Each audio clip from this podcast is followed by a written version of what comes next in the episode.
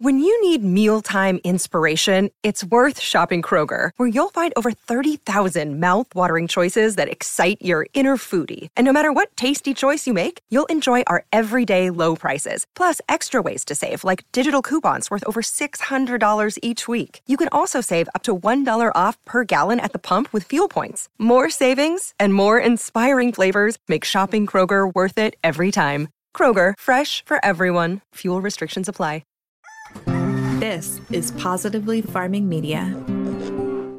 There are a lot of sayings and advice and instructions in gardening that get repeated over and over again. And a lot of the time we just kind of nod our head and say, oh, yeah, okay, well, that makes sense. You know, things like the garden needs one inch of water per week, or this plant likes full sun, and we sort of instantly know what that means.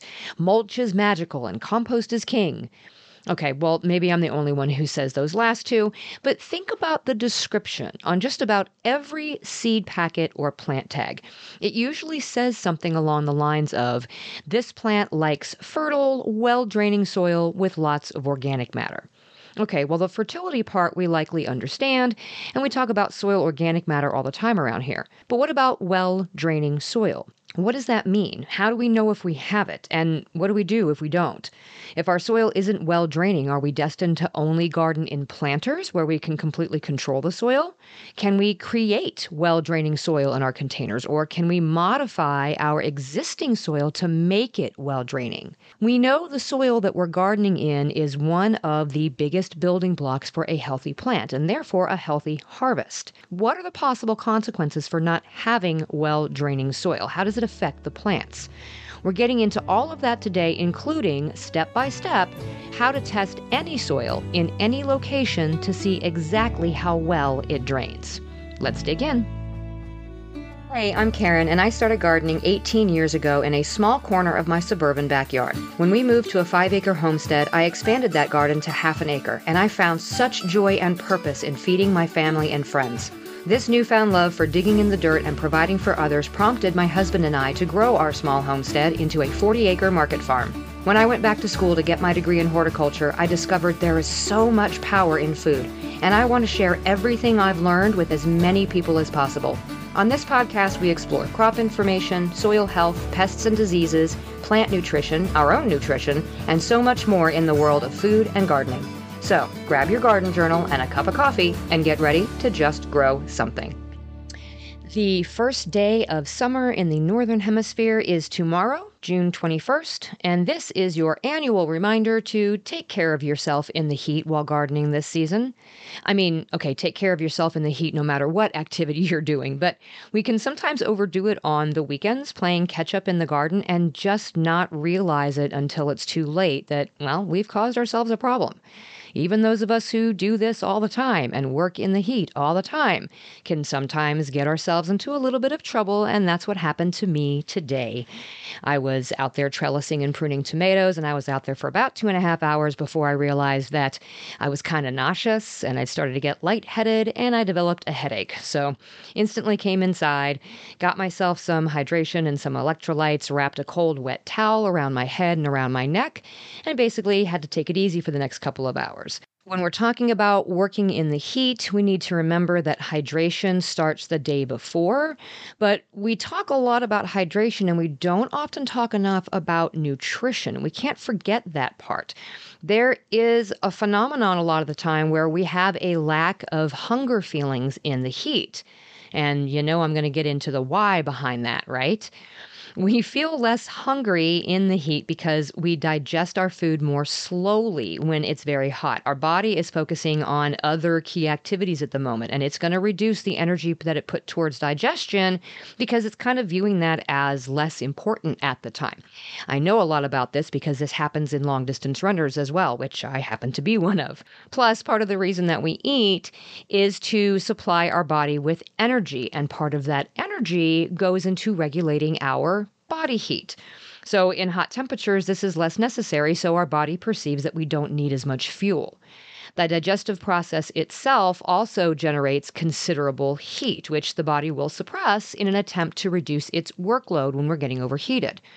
Now, there are also additional theories that say that when there is less light, like in the wintertime, our body naturally begins to crave food to store it.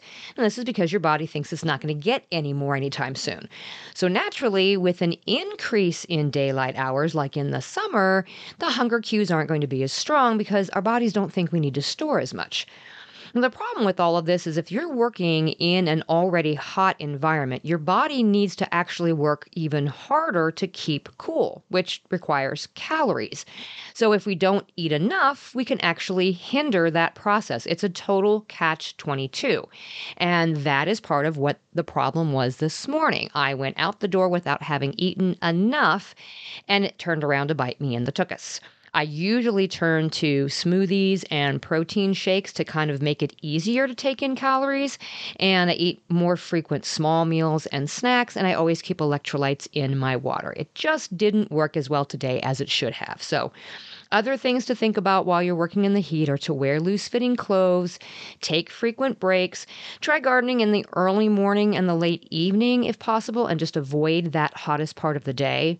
And then, of course, my least favorite piece of advice is to avoid drinking caffeine. Now, I am still going to have my morning coffee. But if you're an afternoon soda person, you may want to skip it if you're working in the garden in the heat and maybe opt for some water with electrolytes instead. Speaking of coffee, I would like to welcome Christy B as our newest patron over on Patreon. Christy has joined at the Buy Karen a Coffee level. And let's face it, at this time of the year, this podcast is running on coffee and cuss words. If you would like to join Christy in supporting this podcast monetarily at just $2 per month US, head over to patreon.com slash justgrowsomething or use the link in the show notes. Thanks for the coffee, Christy. I sure do appreciate it. All right, what is well draining soil? What is the actual definition? Which soils are naturally better draining and which ones might need a little help?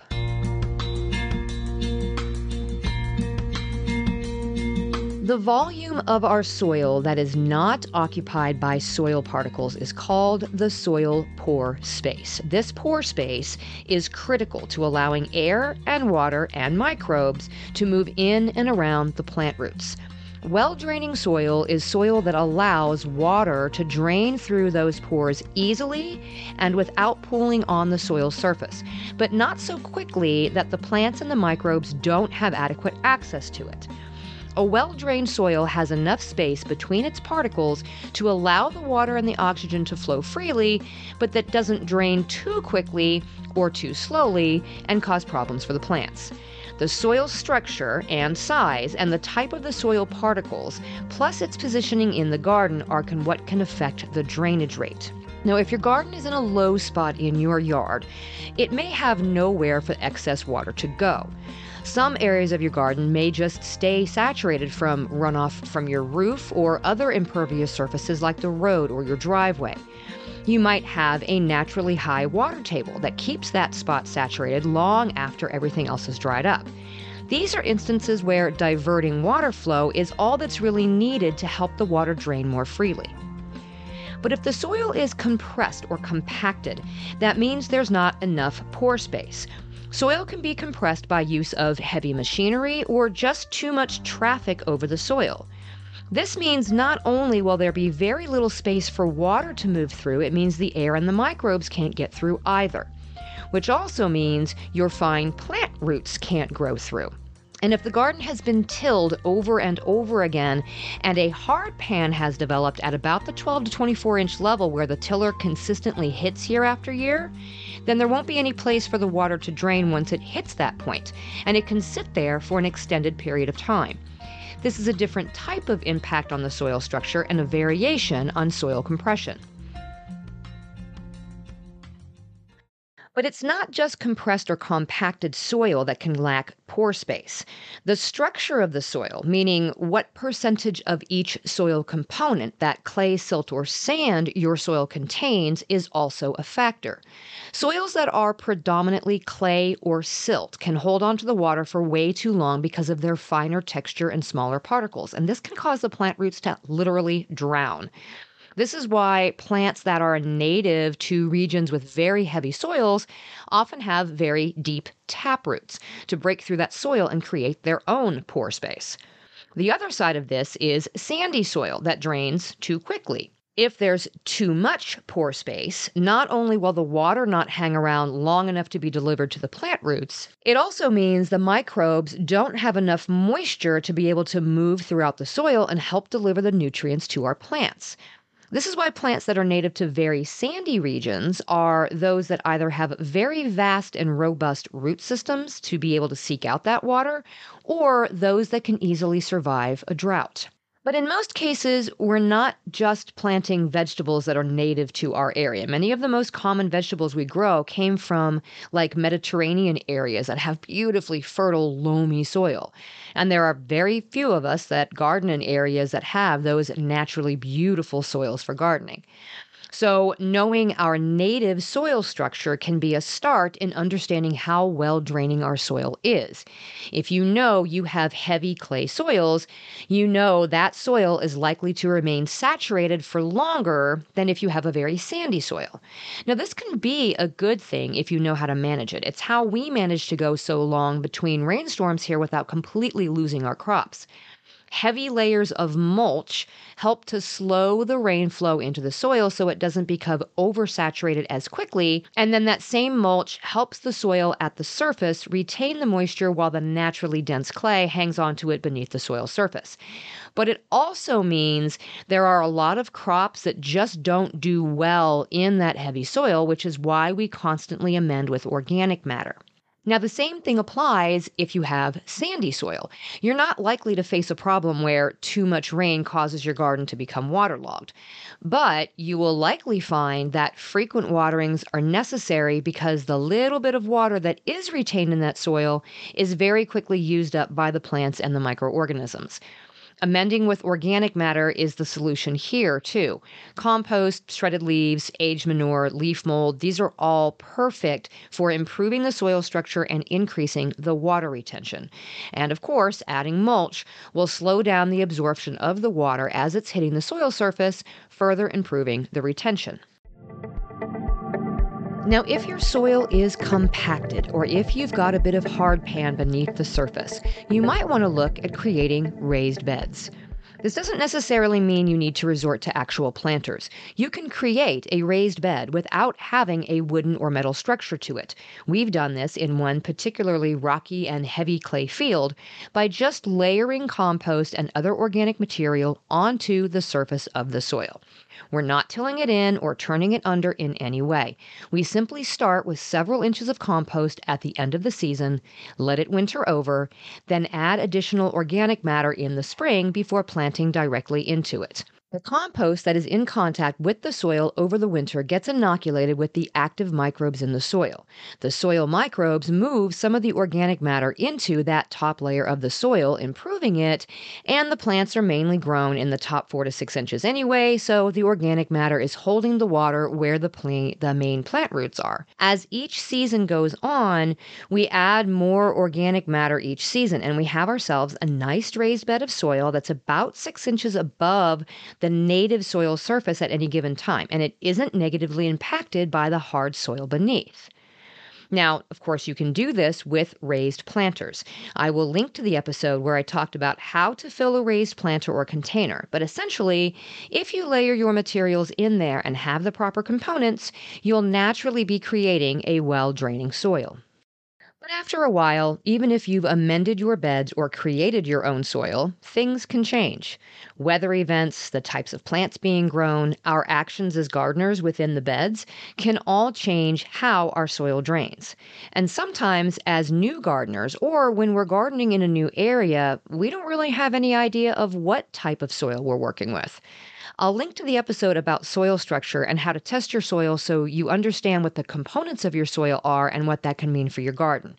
But aside from that, there is a super easy test that you can conduct, whether it's in your native soil, an amended bed, or in a container, that will tell you exactly how fast or slow your soil is draining so you can have a plan to make adjustments where necessary.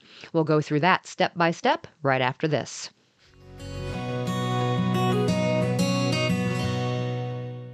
Another day is here, and you're ready for it. What to wear? Check. Breakfast, lunch, and dinner? Check. Planning for what's next and how to save for it? That's where Bank of America can help. For your financial to-dos, Bank of America has experts ready to help get you closer to your goals. Get started at one of our local financial centers or 24-7 in our mobile banking app. Find a location near you at bankofamerica.com slash talk to us. What would you like the power to do? Mobile banking requires downloading the app and is only available for select devices. Message and data rates may apply. Bank of America and a member FDIC. As we head into the summer heat, our garden plants may need a little help to get through. Now's the time I start using my Bloom Juice from Elm Dirt as a foliar spray in my garden for all my flowering and fruiting plants. Elm Dirt has a new code for friends of the podcast with a buy one, get one free offer. Just go to justgrowsomethingpodcast.com slash dirt and use code Wolf Creek, all caps, all one word, at checkout, and get your second item of equal or lesser value for free justgrowsomethingpodcast.com slash dirt with code Wolf Creek. The link is in the show notes. So, how do we test our soil drainage so we have an idea of what we're working with? It's a very simple test. It doesn't take very long at all, and it's very accurate. You're going to need a shovel, a ruler, and a bucket of water or access to your garden hose or some other running water. First, dig a hole in your gardening space that's roughly 12 inches square and 12 inches deep. If you're on metric, that's about 30 centimeters. And yes, you can do this with your raised container soil too.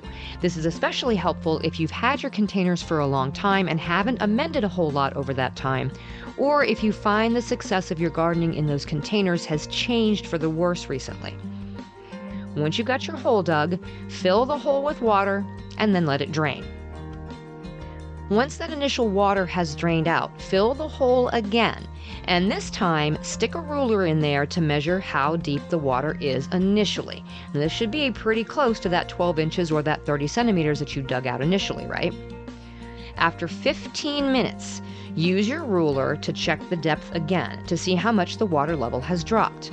Multiply that difference by 4, and this will tell you how fast your garden area will drain in one hour. If your soil is draining water at a rate of 1 to 6 inches per hour, or 12.5 to 15 centimeters, that means your soil is well drained. Perfect.